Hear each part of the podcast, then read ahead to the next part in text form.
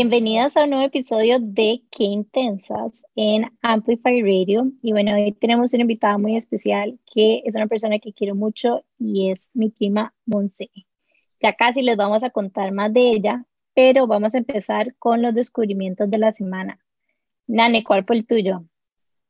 Bueno, yo les tengo un descubrimiento slash confesión que me he dado cuenta que de vez en cuando hago esto. Y es que últimamente, bueno, yo me duermo mucho más temprano que mi pareja. Entonces llega un punto a donde hay que apagar la tele, pero yo sigo súper despabilada.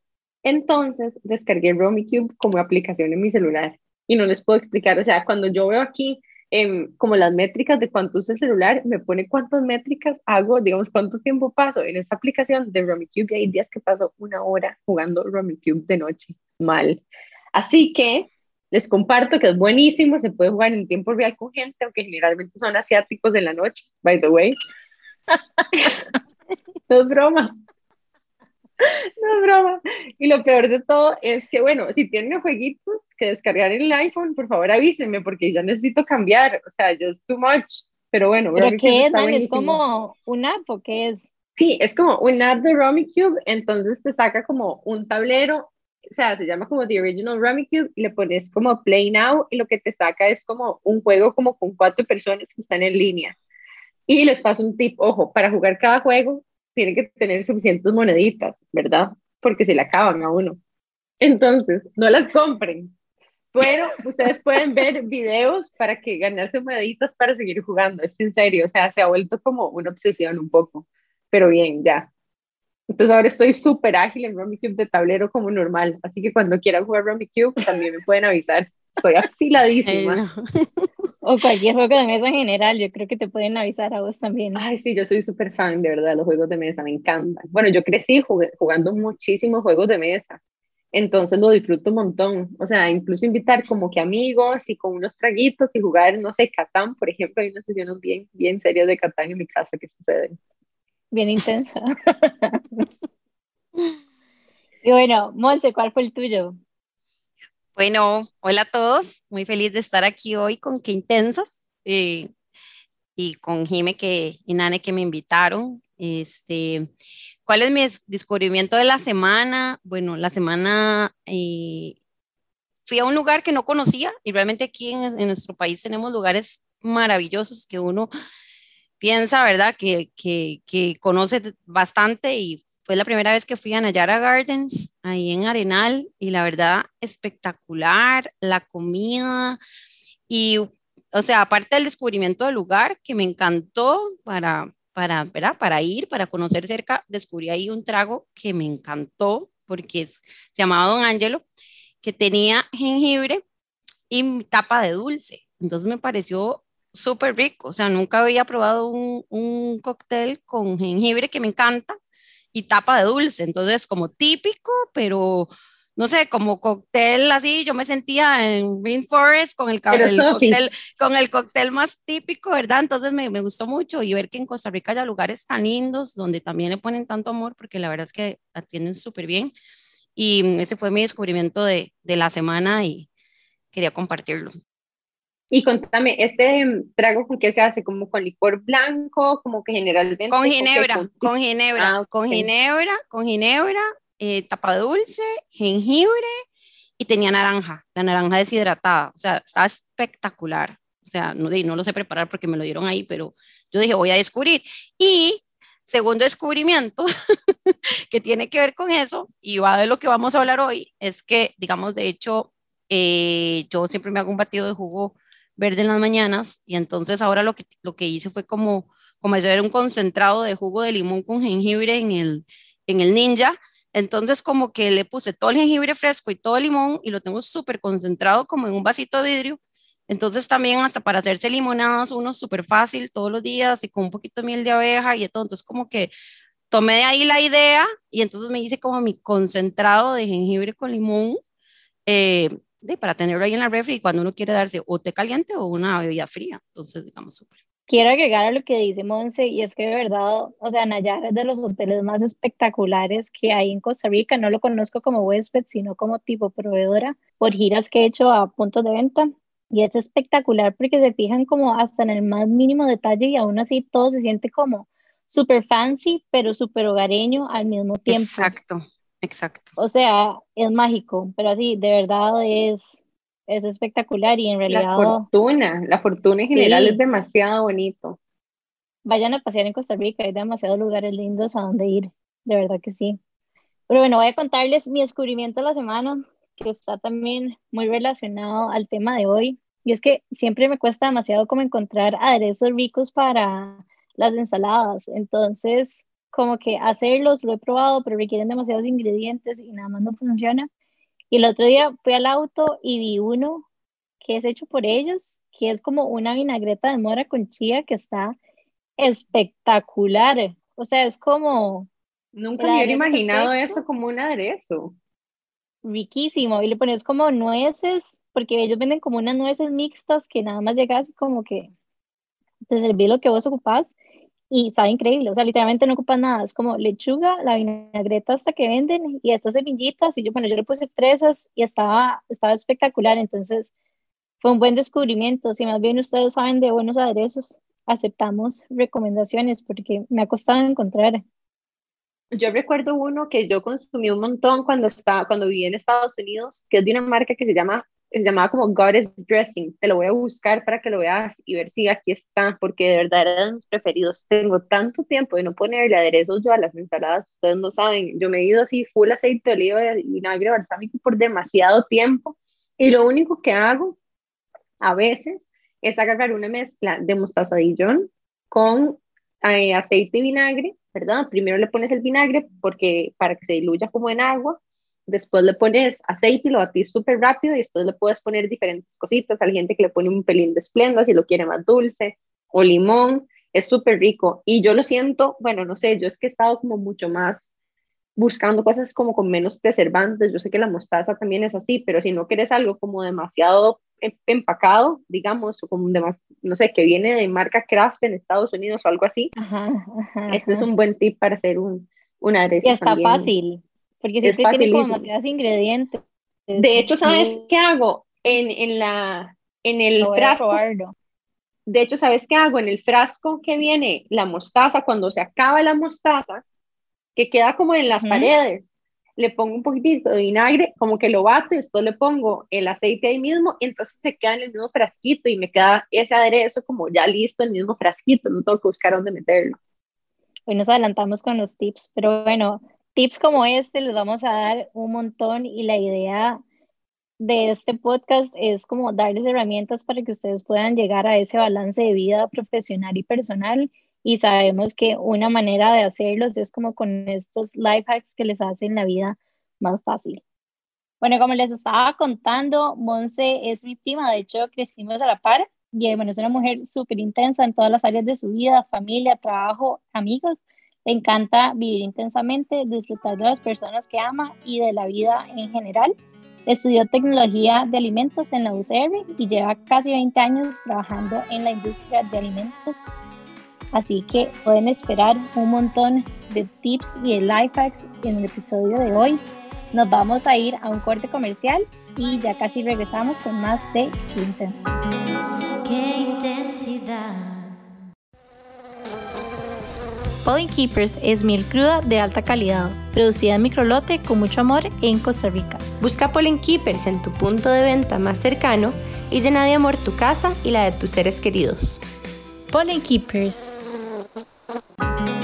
Qué intensidad. Estamos de vuelta con Qué Intensas aquí por Amplify Radio y hoy tenemos a Monse Castro, que es prima de Jime, tecnóloga de alimentos, y nos trae un montón de tips para hacer meal prep, para hacer life hacks en la cocina, entre otras cosas.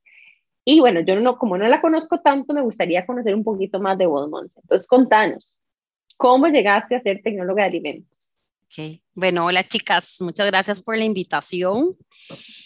A ver, es una larga historia, ¿verdad? Pues, se trata de hablar de historias. Yo, yo tenía como dos pasiones. Una la medicina, porque toda mi familia era de doctores y la ciencia y todo eso, y, y otra de la parte de la cocina, de la alimentación y cocinar rico. Y entonces, eh, me acuerdo que tenía una amiga del cole que llegaba yo unas tardes a estudiar con ella mate y tenía una, amiga, una hermana que estudiaba tecnología de alimentos. Entonces llegaba con cosas chivísimas, como eh, fresas leofilizadas y con los embutidos, con los yogurts que había hecho en la U y yo decía, uy, wow, o sea, uno puede hacer todo eso con la comida, ¿verdad? Ir más allá y, entonces hubo un, momento en mi vida donde decía, o estudio medicina o aprendí, porque esa era una carrera que en ese momento, te estoy diciendo, hace más de 25 años, no, no se conocía mucho, la tecnología de alimentos, que ahora es ingeniería de alimentos. Entonces, tal vez si yo no hubiera ido, ese es el destino, a esa casa a estudiar, yo tal vez no hubiera conocido que existía, ¿verdad? Porque de hecho entraban muy pocas personas en ese entonces a estudiar tecnología de alimentos. Para no cansarlas con el cuento, este... Eh, hubo un momento de mi vida que tuve como que decidir y me acuerdo perfectamente que yo, yo puse como primera opción medicina, segunda opción tecnología de alimentos porque no me decidía. Y bueno, parte de la vida, de, del destino, de lo que le toca a uno, después, que es parte de las historias que les iba a compartir, de cómo, ¿verdad? Seguí adelante, luché. Yo tuve a mi hija muy joven, 18 años. Entonces ahí fue donde tomé una decisión que yo también quería ser mamá, quería ser profesional y como que en ese momento había que estudiar medicina, hacer guardias, ¿verdad? O sea, estudiar y también ser mamá full time y poderla llevar al kinder, hacer todo como no. Entonces me fui también por, por una de las pasiones, como les decía, incluso no sabía por cuál decidirme y terminé estudiando tecnología de alimentos, que igual terminó siendo durísimo, ¿verdad? Porque era así, bloques completos y no podía perder una materia ni la otra, pero bueno, es una historia súper larga. Eh, y ahí empezó tecnología de alimentos, que me, encanta porque tiene tantas, tantas ramas que de hecho, ¿verdad? O sea, es parte de, de, lo lindo de esta ciencia porque uno se puede ir por cárnicos, por lácteos, por servicios de alimentación, por diseño e investigación de productos, por tantas cosas y la verdad es una carrera preciosa. Yo tuve a mi hija súper joven, entonces eso fue también, ahora que ustedes decían que qué intensas, es cierto, porque uno, a mí me tocaba estudiar, llevarla al kinder, recogerla a mediodía, hacer las meriendas, llegar, ver qué hacía, volver a estudiar. Entonces, todo eso fue parte, como dice Jiménez, un poco intensa desde pequeña y, y, eso me ha ayudado como a tener un balance y, y bueno, y, y, siento que Dios, Dios y mi hija han sido mi motor para, para la vida, para seguir adelante. Eh, terminé la carrera en los cinco años que era, no perdí nada y y bueno, tengo ya más de 20, casi 20 años de trabajar en una industria grande de alimentación, que elaboramos harinas para muchos sectores de, de, del país y muy contenta con, con, con el trabajo, ¿verdad? Y, y, como todo como se ha ido dando, pero, pero sí fue duro. Al principio fue muy intenso como, como, como, y como mujer aprendí que uno se puede llevar todo, o sea, y para las personas que nos están escuchando, que tal vez están jóvenes y, y sienten como que no pueden más, decirles que sí, que sí es posible, si es posible ser profesional, ser mujer, ser mamá, ser amiga, tener una integridad y un balance en la vida, ¿verdad? Y, y, y, bueno, y unido de la mano de Dios, que es el que uno nunca lo deja. Entonces uno sí logra como todas las metas en la vida y, bueno, espero hoy poderles dar muchos tips para las que están teniendo vidas intensas y que no saben cómo cocinar, cómo qué hacer, este, ver cómo nos podemos organizar. No sé cualquier Creo que Monza está como pecando de lo que pecamos la mayoría de las mujeres y es como, como tal vez como contar un poco como, o sea, como les digo, o sea, Monse no solo hacía eso, sino que Monse hacía como brownies que empacaba chísima y que vendía en la U y hacía como un millón de cosas al mismo tiempo y era como, mientras cuidaba a Mari, era como una super mamá, también llegaba y era como súper buen promedio en tecnología de alimentos y al mismo tiempo chineaba a los papás, o sea, era como, como, no sé, como ese, esa dinámica que yo creo que muchísimas veces nos encontramos en y que cuesta muchísimo encontrar como ese balance. Entonces es la persona perfecta para contarnos hoy también cómo, cómo lo ha logrado y cómo, o sea, cómo hace ella para tener en la cocina, como todo siempre como tan nítidamente organizado y planificado y como variado al mismo tiempo. O sea, es que mis intentos de meal prep son como, un pollo en la Instant Pot con, ¿cómo se llama? Con caldo esto de pollo y literalmente sale ese pollo y después ya lo desmenuzo y eso como todos los días. Le pongo disque una salsa o lo que sea, pero son como cosas súper mega básicas y cada vez como que trato de hacer como algo más, siempre se termina poniendo malo porque termino haciendo más de la cuenta y bueno. Sí, eso yo a mí me pasa demasiado. el cálculo de las cantidades, soy terrorífico. Y por más de que puedo, o sea, hoy más que nunca estoy queriendo manifestar este meal prep porque también me siento súper ocupada y siento que estoy gastando demasiada plata comiendo afuera. Eh, todos los almuerzos los hago afuera, no me da chance de preparar el almuerzo. Ay, sí, no sé, eso es un tema en mi vida en este momento. Qué alegría tenerte aquí, Monte, la verdad. No, gracias a ustedes por invitarme. Y bueno, contarnos un poquitito más exactamente qué es lo que hace una tecnóloga de alimentos.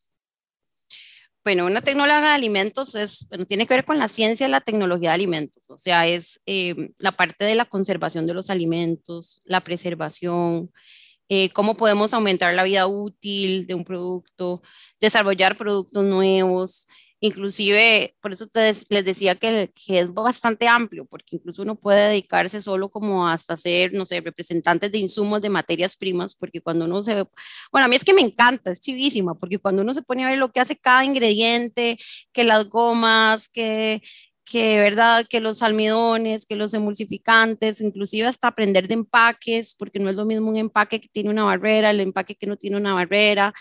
Entonces, también ha sido un reto, porque también a los tecnólogos a veces nos han señalado, y ahora que te escuchaba que querías comer muy, muy sano, ¿verdad? Y que querías comer sin preservantes, en algún momento como que, que se decía como que la tecnología, ¿verdad? Solo era como, bueno, póngale preservantes y no, o sea, va más allá, cada vez hay nuevas tecnologías, hay nuevos empaques, hay investigación y desarrollo, entonces, es, es una ingeniería, realmente es una ingeniería en alimentos, pero realmente tiene muchas áreas, porque uno también ve la parte de microbiología de los alimentos, la química de los alimentos, la parte ingenieril de cómo vas a secar un producto, de cómo lo puedes congelar. Entonces, es bastante amplio, digamos, porque no podemos preservar los alimentos si no sabemos de la microbiología, cuáles bacterias los pueden dañar o cuáles nos pueden enfermar, o no, no puedes tampoco preservar alimentos si no sabes este, la mejor manera de, de hacerlo.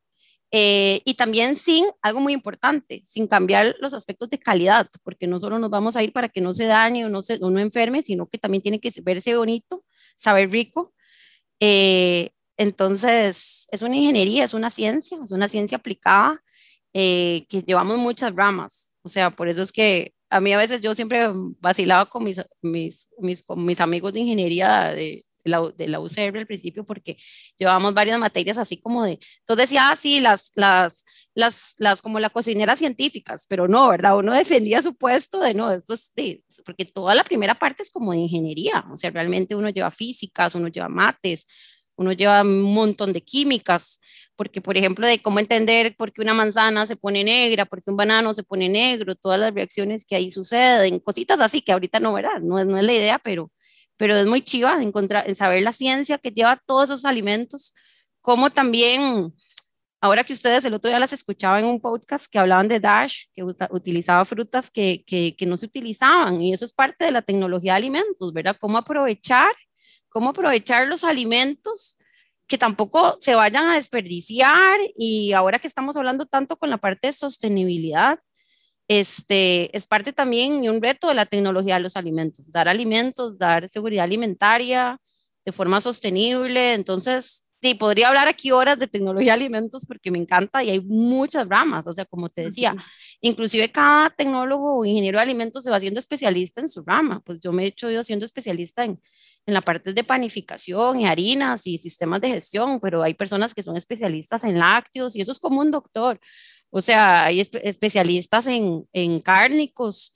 Entonces, ¿verdad? eso es importante también entender que no es como que sí son, tiene muchas ramas, inclusive los mini vegetales o si alguien se va por la parte de enlatados.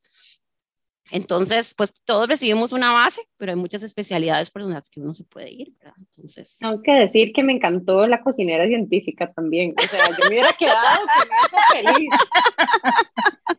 Es también. buenísimo nombre para Instagram también, by the way. Sí, sí, sí, ¿Qué me quedó de lo que estabas diciendo? Y es como la sostenibilidad. Así que creo que como que la misión del episodio de hoy también es como que cada una sea como más sostenible, digamos, con, su, con los recursos que, que se compran, o sea, no solo por dejar de gastar, porque no sé si a ustedes les pasa, pero yo soy la típica que voy al súper y digo, es como, voy a hacer kale chips o voy a hacer yo no sé qué y los compro todas las veces y al final de cuentas como que nunca tengo tiempo y nunca hago nada, entonces siempre se pone malo Y siento que no solo como por el impacto económico que podría tener nuestras billeteras, de las cuales no estaría muy orgullosa nosotros, pero también por la sostenibilidad, porque al final de cuentas, solo, literalmente solo hay un planeta y tenemos que empezar a cuidarlo mejor.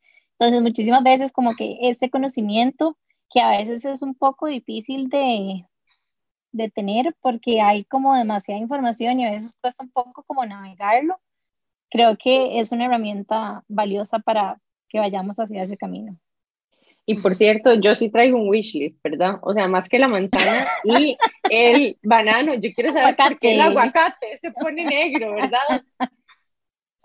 Sí, sí. ¿Qué pasa? ¿Qué es lo que pasa?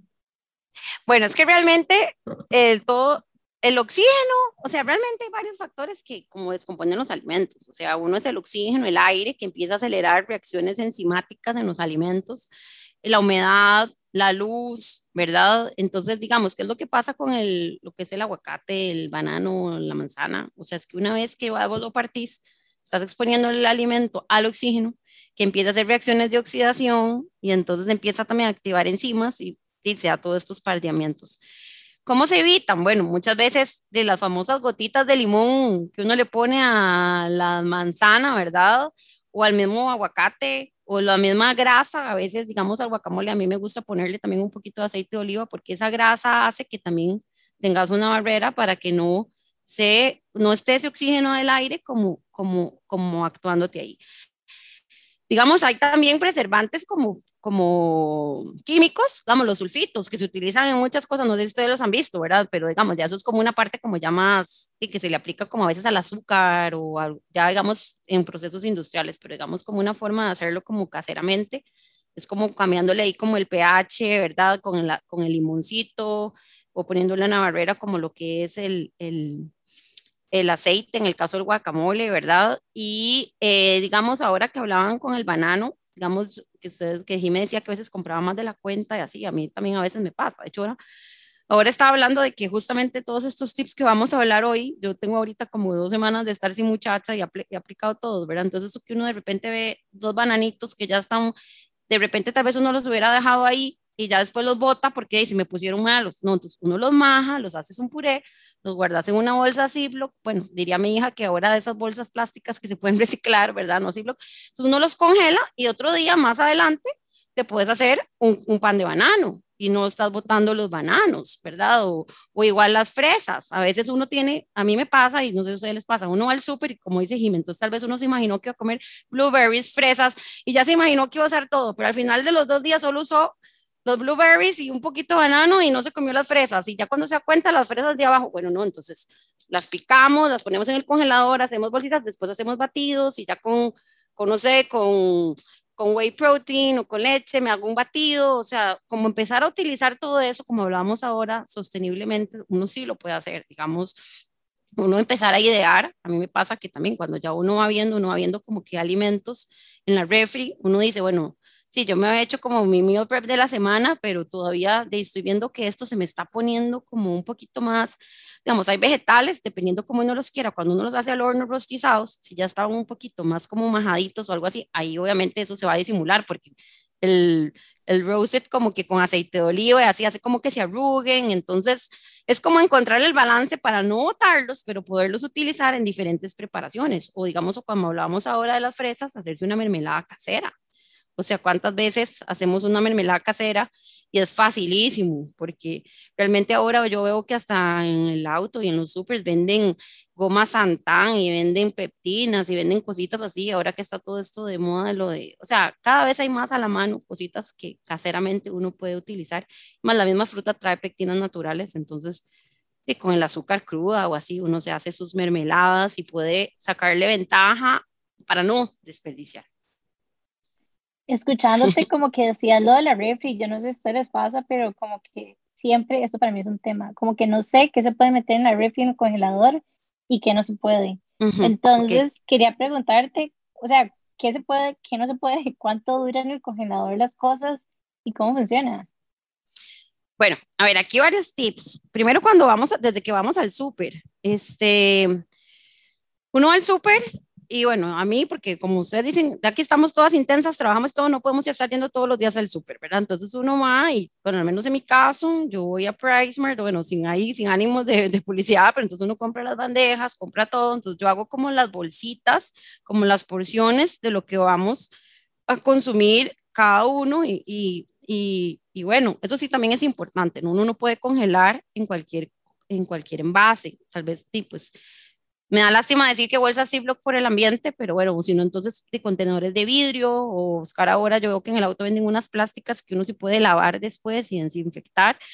Pero digamos, si uno lo pone en cualquier, en cualquier envase como de papel o cosas así, lo que puede pasar es que se quema con el frío del congelador y también esos olores van a, a, ser absorbidos por otros alimentos y no, no se va a, conservar igual. Entonces, como uno tiene que congelar, tiene que ser, ¿verdad? O en bolsas estas tipos, tipo Ziploc que dicen como de congelar o en contenedores plásticos, toppers o de vidrio. O sea, esa es la mejor manera. Entonces, bueno, indistintamente. La, Una preguntita aquí, ¿qué pasa cuando uno congela en bolsas que no dicen que son para congelar, como en la de los sándwiches?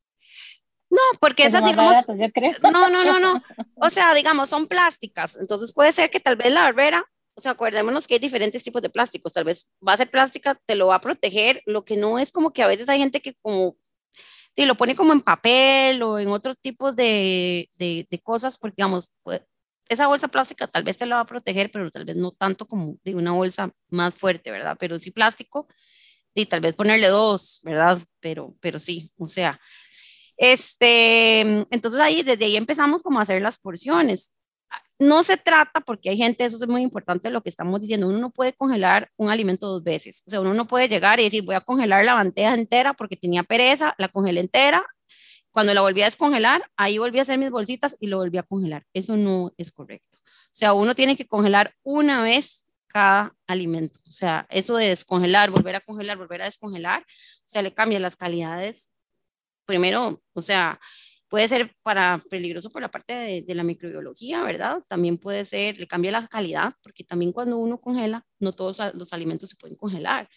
Eh, porque cuando uno congela se hacen cristales y esos cristales rompen las células que están en los alimentos. Entonces, digamos, por ejemplo, uno una lechuga no la puede congelar. Un tomate puede congelar la salsa, pero no el tomate entero, porque lo que pasa es que los cristales de hielo van a romper todas las células y cuando ya uno lo descongela, perdió su forma, perdió su textura. Entonces, también es importante que lo tengamos claro. O sea, si uno va a congelar frutas, es como para hacer batidos o para después utilizarlo en un alimento como procesado de una mermelada, un relleno o algo así, porque ustedes congelan la piña y pensar que la van a volver a descongelar para comérsela así en tuquitos fresco, eso no va a suceder porque va a perder agua, va a perder como sus calidades. Entonces, bueno, es que es tanto como la parte de la congelación que yo creo que estoy diciéndole demasiadas ideas al mismo tiempo, pero bueno, uno, empezar como saber que, que las carnes sí se pueden congelar, digamos, normalmente se habla hasta del pollo de nueve meses, eh, hay lugares que hablan de seis meses, el pollo congelado, la carne también congelada cruda, ¿verdad? Entre más grasa tengan los cortes, menos vida útil en el congelador. Entonces, digamos, si uno tiene un corte con mucha grasa, no recomendaría congelarlo más de uno o dos meses en el congelador. Cuando si ya uno congela carnes más magras, pueden durar hasta seis meses en el congelador. En la refrigeradora, si ustedes lo traen crudo, no debería de pasar crudo más de dos, tres días en la refrigeradora sin haberlo cocinado.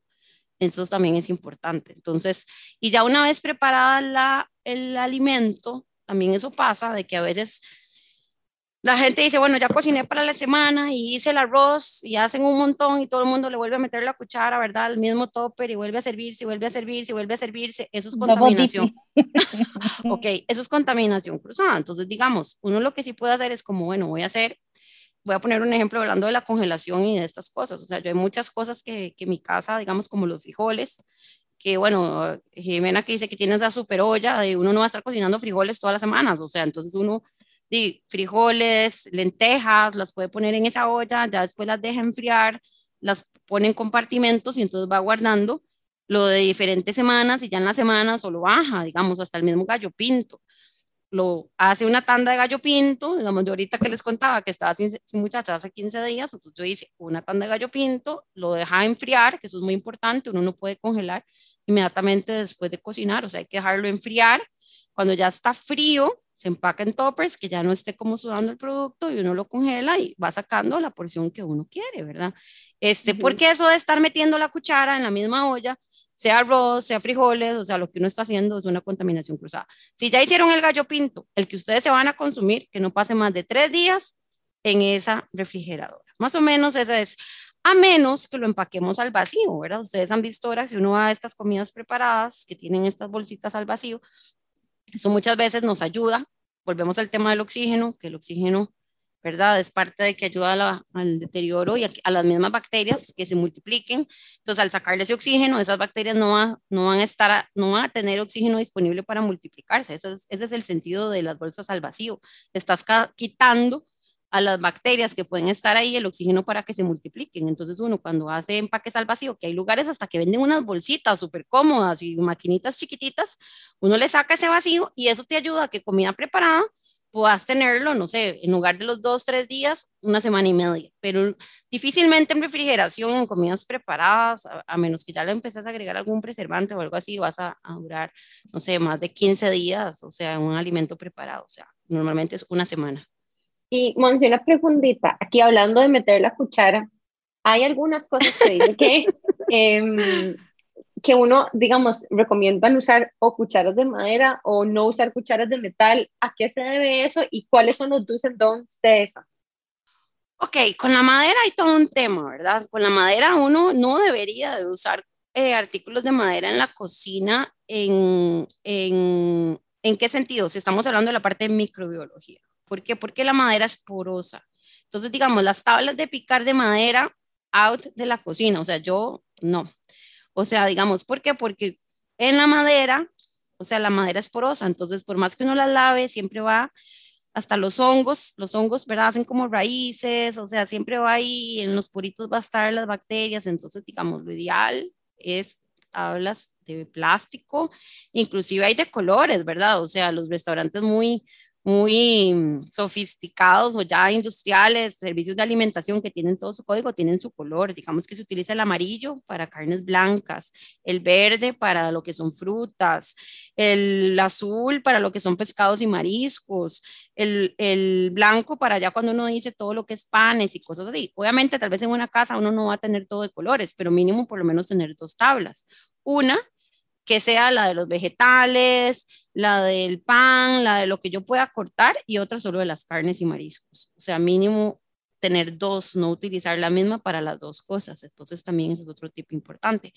En algunas recetas a veces dicen que use la, la cuchara de madera para, pero bueno, ya eso es más como un tip de receta, pero digamos en alimentos, si tengo que ser muy sincera, o sea, lo ideal no es, es no utilizar madera, en, en aspectos más cuando hay humedad, porque esa humedad ahí va Todavía hay, hay, muchos, hay muchos, hay algunos procesos industriales que utilizan como madera, como de las barricas de vino, inclusive en la misma producción de harina de trigo, pero no, son, son procesos muy distintos. Entonces, pero si ya a la hora de preparar alimentos en las cocinas, sí les recomiendo, o sea, dos tablitas, una como para todo lo que es eh, las carnes y otra para eso. Igual, ahora también hablando mucho de los alérgenos, inclusive yo recomendaría tres y una para mariscos aparte, porque uno no sabe si el que está invitando a la casa sea también como la parte de, de, alérgico a mariscos, aunque obviamente uno, una, una lavadita desinfecta, y desinfectada y con agua caliente no, no debería tener ahí ya nada, pero bueno, es importante.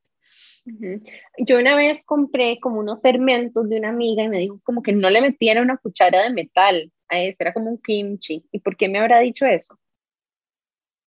Yo escuché eso mismo en mi última clase de kombucha, como que lo mataba. Como que los fermentos o algo así. Sí, bueno, pues la verdad, como te digo, ya todo eso es como una ciencia así. Pues sí, yo, yo he escuchado que en algunos momentos, por eso te digo, hay procesos que, que requieren más de los vinos, están en, en barricas de, de, madera, bueno, ahí más que todo también como para el aroma y otras cosas, ¿verdad? Este, pero bueno, esa parte en específica, la verdad que así como específicamente de que va, si va a matar algo, te lo dejo debiendo, eso sí no, la verdad, no, no, no, no, no, te lo sabría decir. escuchándote ahora que decías como esto de congelar gallo pinto, que nunca en la vida se me hubiera ocurrido, y escuchándote las lentejas, como que las veces que he intentado hacerlo, como que me da un poco de miedo, porque no sé si se tienen, o sea, ¿cuál es el proceso? ¿Se congelan con líquido, sin líquido? Los puedes congelar con líquido, ok. Primero uno cocina el alimento normal y como te digo, tenés que dejarlo enfriar, o sea, hasta que ya está a temperatura ambiente, ahí lo puedes empacar. Idealmente que esas lentejas no tengan eh, vegetales y que no tengan, digamos, o sea, todavía sí puedes ponerle como el pollo o algo así y no carnes muy grasosas porque obviamente tal vez ahí sí las vas a tener que congelar menos, menos tiempo, o sea, máximo un mes. Porque también es otra cosa, un tipo muy importante, a veces solemos meter todo en el congelador sin fecha, sin nada, y después de repente creemos que al año lo vamos a descongelar y tal vez estamos claros de que hay cosas preparadas que van a durar un mes, dos meses, y ya lo dejamos allá en congelado pensando que lo vamos a utilizar en la futura pandemia y que nada le va a pasar, eso tampoco es correcto, ¿verdad? Entonces, digamos, eso también es importante, o sea, no tiene, no tiene gran ciencia. Hay cosas que del todo no se pueden congelar, como decir, las vegetales, un huevo, fresco, no es lo más recomendable congelar, ¿verdad? Cosas, ¿cuáles son las cosas que uno puede congelar, digamos? Comidas preparadas, eh, las cosas que no tengan salsas blancas que se puedan separar, ¿verdad? Con almidón, con maicena, esas cosas, a menos que ya tal vez tenga como muy poquito, como una lasaña de salsa blanca, puede ser que sí, pero no las salsas como puras, digamos. Yo sí congelo mucho como los caldos, entonces, digamos, si uno va a preparar como, no sé, por ejemplo, si uno va a preparar una lasaña de pollo, entonces uno guarda el caldo, eso uno lo puede congelar. Entonces, tal vez en 15 días querías hacerte una sopa azteca y ya tenías el caldito ahí congelado y te haces la sopa azteca con un sabor súper delicioso. Y muchas veces hay gente que lo bota. Entonces, más bien después le vas a dar un super taste al, a la sopa azteca que vas a hacer en 15 días y quedas a la altura porque nada más es revolver el caldo del pollo que era de caldo fresco con un concentradito de tomate y ya queda delicioso y uno nada más le pica las cositas encima. Entonces, ¿verdad? Son, son, son, son cositas que a veces todo como que usamos botarlo, botarlo y hay cosas que uno puede guardar y congelar y utilizar más adelante. Ejemplo, la yuca también. O sea, uno, uno compra la yuca digamos, no sé, si ustedes a veces reciben ayuda, entonces digamos, no sé, que uno solo tenga una muchacha una vez a la semana. Entonces uno ese día le dice, usted venga y usted me pica la yuca, me la lava, me la pela en tuquitos, me la deja también guardada en bolsas para congelar y la deja así. Un día uno nada más saca la yuca, la pone con ajo, con aceite de oliva, con un poquito de consomé y la pone al mojo, queda espectacular y ya, y uno no se está como haciendo todos los días de todo y tiene ahí sus bolsitas preparadas de la yuca. Yo, digamos, hago mucho y de hecho lo tengo, nosotros todos los días aquí en la casa nos tomamos un batido verde y entonces yo también lo hago como el meal prep, del, de hecho esta semana que no estaba ayer hice, entonces de una vez que el apio, que el pepino, que el, que el, que el perejil, lo único que dejo aparte es como el jengibre fresco y el limón, lo que les decía ahora, entonces ya uno nada más echa la bolsita y lo hace. Todo eso se puede hacer y uno puede como, como, como adelantar muchas cosas, porque a veces no le sacamos provecho a eso, ¿verdad? O como yo les decía ahora, tenemos un alimento que se nos va a poner malo, como unas fresas o un banano, ya yo lo puedo mojar, lo hago en puré y lo congelo, igual que, que las fresas.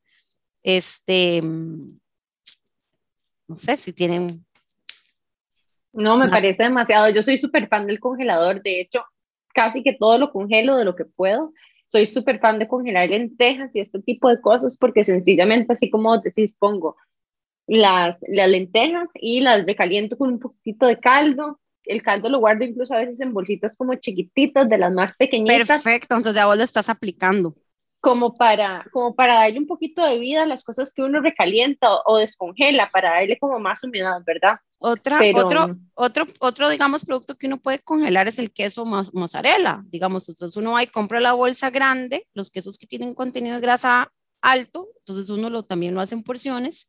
Entonces ya más o menos uno sabe lo que va a usar en una lasaña, en un pastel, entonces no tiene que estar también manipulando y haciendo contaminación cruzada en la bolsa grande. Yo también lo empaco.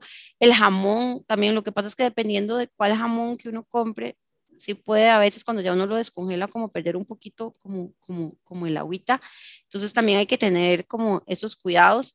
Pero lo que son lasañas, lo que ya es comida preparada, comidas en salsas, uno sí puede congelarlo sin ningún problema. Eso sí, muy importante lo que hablábamos ahora. Solo una vez se descongela. Entonces no es como que lo vamos a congelar y descongelar, congelar y descongelar. Y ahí es muy importante el porcionar porcionar, si al final de cuentas son solo dos personas, no voy a hacer una lasaña de este tamaño para estar, porque también de ahí, cuando una vez que usted lo descongela, que también es importante. ¿Cómo descongelamos?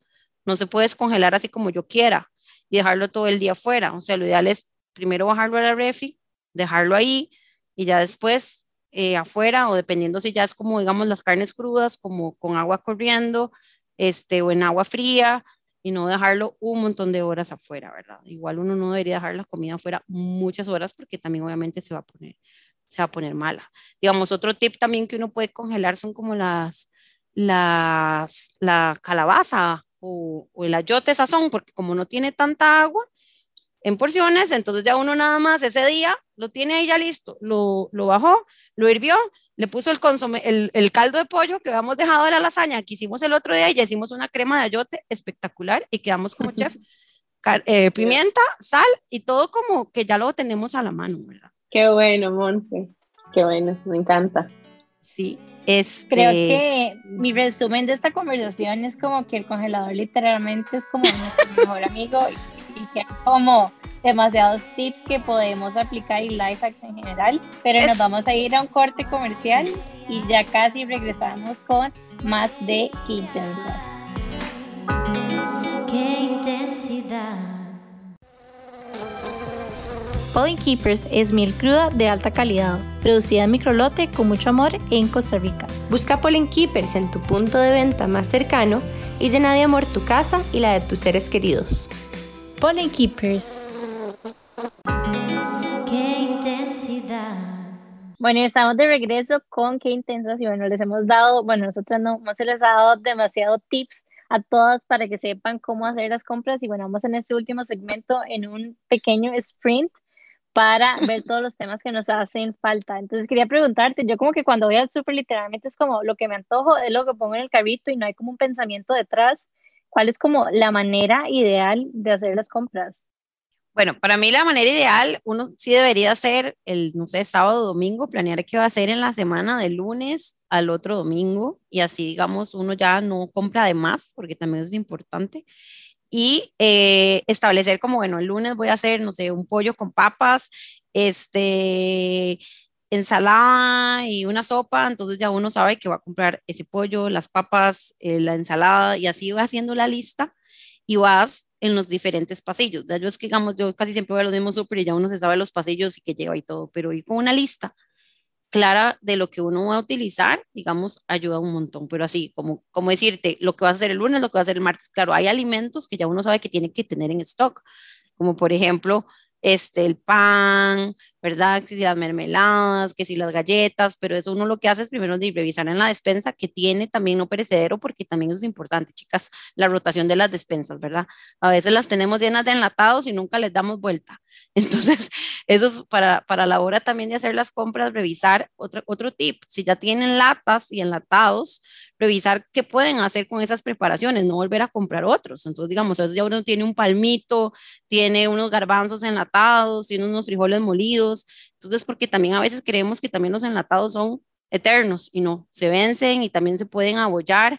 Ya una lata inflada, ya una lata que tenga un golpe o herrumbrada, también no se puede utilizar. Entonces, digamos, yo siempre recomiendo revisar primero qué es lo que uno tiene en la despensa. También ¿Qué, ¿qué, se nos va a gastar también de lo que ya tenemos. Y en base a eso, uno dice, ok, ya yo todavía tengo aquí unas verduritas o todavía tengo un pollo. En base a eso, reviso y hago la lista sin comprar de más para también como ir planificado. Ok, entonces, en resumen, para ir al súper, lo primero es procurar hacer un, una planificación de menú. Segundo, revisar la despensa, a ver qué tenemos. Y tercero, llevar una lista al súper. Correcto, eso sería. Okay. Súper. Ahora, tengo una pregunta del súper y es a la hora de escoger las frutas o las verduras, que a veces es difícil saber cuál es el momento ideal para llevársela. Digamos, yo siempre siento que, que, por ejemplo, los bananos los compro muy verdes o como que el aguacate, vengo con una ilusión de hacerme aguacate o guacamole en la casa y está durísimo. ¿Qué nos puedes ayudar? Ay, sí, eso te iba a decir. Los aguacates, eso ha sido todo un tema, ¿verdad? Es que el aguacate a ver, yo creo que aquí normalmente refrigeran los aguacates. Entonces, cuando ya uno los, los está comprando, que los siente verdes, ya han sido refrigerados. Entonces, a veces uno los vuelve a refrigerar y por eso es que se ponen como que uno no le llega al punto de maduración. Pero no, ¿cuál es mi consejo? Digamos, primero, si uno va a escoger las que no tengan ninguna molladura, ni ninguna rayita, ni ningún como como que no tengan, digamos, yo sí me fijo que los tomates estén completamente lisos, no que tengan así una bolladura, una rayita, igual las papayas, o sea, que no tengan daños, porque ya desde el momento que lo estás comprando con daños, ya es algo que rápido se te va a, a, echar a perder. Entonces, digamos, eso es muy importante. Con respecto también a, la, a si está maduro o no, cuánto te va a durar, bueno, eso depende. Este, yo normalmente siempre voy al supermercado, digo, bueno, voy a, el color, el color ayuda a determinar qué tan madura está o no, aunque a veces eso también depende de uno los compre porque hay lugares que se maduran como, pues, como artificial, no digo artificialmente, pero le ponen cosas, entonces uno ve un color divino, no sé si les ha pasado, y uno parte y dice, Dios mío, no estaba madurado, porque eso va como una maduración como de afuera hacia adentro si uno quiere una maduración natural. Entonces también es muy importante el lugar donde los compramos, que uno sepa que utilicen buenos proveedores, que vienen naturales, porque eso también uno desde que toca la fruta y ve el color, entonces uno dice, bueno, sí, ya va a estar madura. Que no esté, yo nunca las compro que estén suaves, a menos que vaya a ser ese mismo día. Ahora que vos decías, bueno, es que a mí me encantaría comerme un guacamole ese día. Tenés que sentirlos en el caso del aguacate, uno se incluso si le quita como una cosita negra que está como encimita del aguacate, uno la ve que ya está amarillita. Ahí ya vos te lo puedes, puedes llegar, majarlo y de todo. No los verdes verdes porque esos te van a durar dos, tres días en madurar.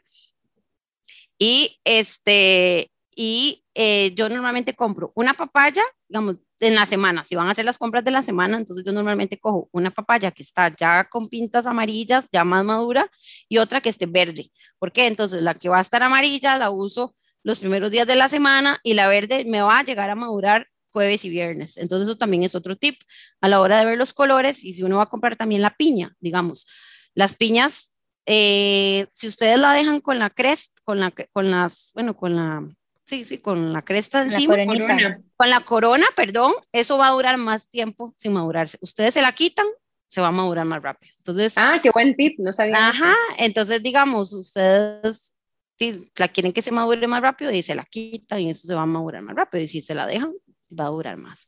O sea, son como algunos tips que uno puede, digamos, también como tener. ¿Qué tan cierto es que los frutos, entre más como pequeñitos, están como que más dulcitos son. Es como mito o realidad. Bueno, es que yo creo que eso surgió, ¿se acuerdan de las famosas papayas hawaianas? que uno decía, quiero la papaya hawaiana porque, no, o sea, eso es porque es una variedad, y así como en todos los alimentos hay variedades, ¿verdad? Entonces, digamos, eh, sí puede ser que dependiendo de la variedad, es como melones. Hay melones que son chiquititos y tienen un súper sabor, pero también es como toda la variedad y todo lo que hay detrás de, de cómo lo hacen. Los enanos, igual que los bananos, o sea, no, no necesariamente, pero, pero sí, digamos, normalmente entre más pequeñitos, tal vez la concentración del sabor es mejor, se madura de una forma más homogénea, entonces todo tiene como, como, como, como, como una distribución mejor de los, de los, de, de todos los componentes, porque no es lo mismo madurar un, una sandía de este tamaño que una chiquitita porque va a ser como más, más, más entera, ¿verdad? Pero, pero también mucho depende de las variedades, ¿verdad? Bueno, yo tengo una última petición que ya es volviendo a la casa, teniendo todo en la, ¿verdad? En, en la refio, congelado, etcétera. Y así nos puedes dar como tal vez una receta que hagamos a través de una olla de cocimiento lento o algo así, que luego se convierta como en más recetas. Sí, bueno, eh, yo utilizo mucho el horno, o, puede ser como el, puede ser, o la olla de cocimiento lento o en el horno. A mí hay una facilísima que a mí me encanta, que uno pone como las pechugas, cuando uno pone la pechuga con hueso, eso es muy importante, le da mucho sabor. La pechuga con hueso, el, hueso le da más sabor, ¿verdad? Entonces, eh, uno pone las pechugas, puede poner cerveza, cerveza, este, ya digamos todo lo que es, puedes ponerle sazón completo, sal, eh, un poquito de paprika, igual le puedes poner las papas y lo dejas tapado. Yo normalmente también lo puedo hacer al horno, esa es una receta que se puede hacer al horno. En el horno como que tiene como menos, va a, generar menos caldito y en la olla cocimiento más caldito, entonces todo depende de cómo uno lo puede hacer. Eso es una primera receta y es facilísimo porque es literalmente todo en el Pyrex un poquito de aceite de oliva encima de las pechugas, eh, ajo, ajo de este que ya viene triturado. Bueno, es otro tip que no dimos, pero uno puede tener también las especies, cebolla, chile dulce, ajo, todo en aceites guardados en diferentes compartimentos para además estar también sacando las cucharadas. Eso yo hago, entonces, para tenerlo y no estar cada rato picando, picando en el procesador con aceite. Entonces, uno le pone un poquito de cada uno de esos, el sazón completo, la paprika, la cerveza, las papas, sal y va al horno. Una vez que sale, pues ya tenemos una receta que uno la puede acompañar con vegetales rostizados también al horno y una vez que los metiste ahí, unos espárragos, cositas así. Con ese mismo pollo después, uno puede hacer, de hecho el otro día lo hice en mi casa, ya comieron y era bastante, eh, quedó, pero obviamente lo que hablamos, que sea entre los dos, tres días y en el mismo día, porque si no, es mejor como separarlo y que no lo toquen y lo volvemos a utilizar, porque si también ese mismo, ese mismo día tenemos como que separarlo.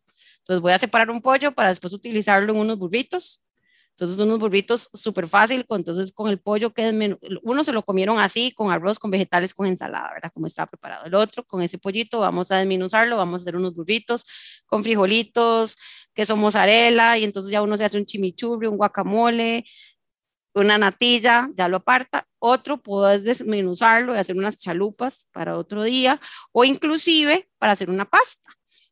Entonces uno lo guarda y ya después lo revuelves con queso parmesano fresco, con crema dulce, con crema de hongos y ya te haces una pasta fresca o unos ravioles de esos que vienen deliciosos hervidos y le haces la salsita de ese mismo pollo con el caldo.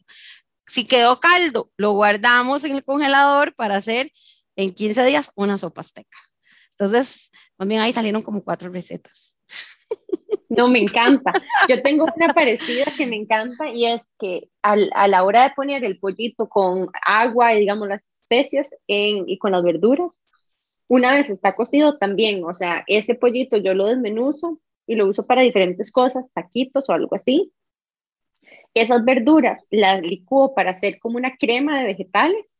Sí, y el caldo lo uso para hacer las lentejas otro día para que las lentejas también lleven ese saborcito, porque a veces si uno solo le pone agua a las lentejas, saben como medio insípidas. Entonces eso también es una forma de... otra cosa, otra cosa que ahí digamos es con esto que estamos hablando, porque obviamente estamos hablando de que si lo dejamos en la refri dos, tres días, uno ese pollito, si lo puedes dejar, o sea, lo apartás, o sea, lo apartás, lo desmenuzás, lo congelás porque también y no va a comer pollo la familia todos los días, tres días, ¿verdad? Entonces, si también recuerden que ya cocinado ya más de tres días en la refrigeradora, pues como que no, no, no es lo más recomendable. Entonces, digamos, sí, si al día siguiente vas a hacer lentejas, puedes usar eso. Sí, si en los dos, tres días siguientes vas a hacer ese plato.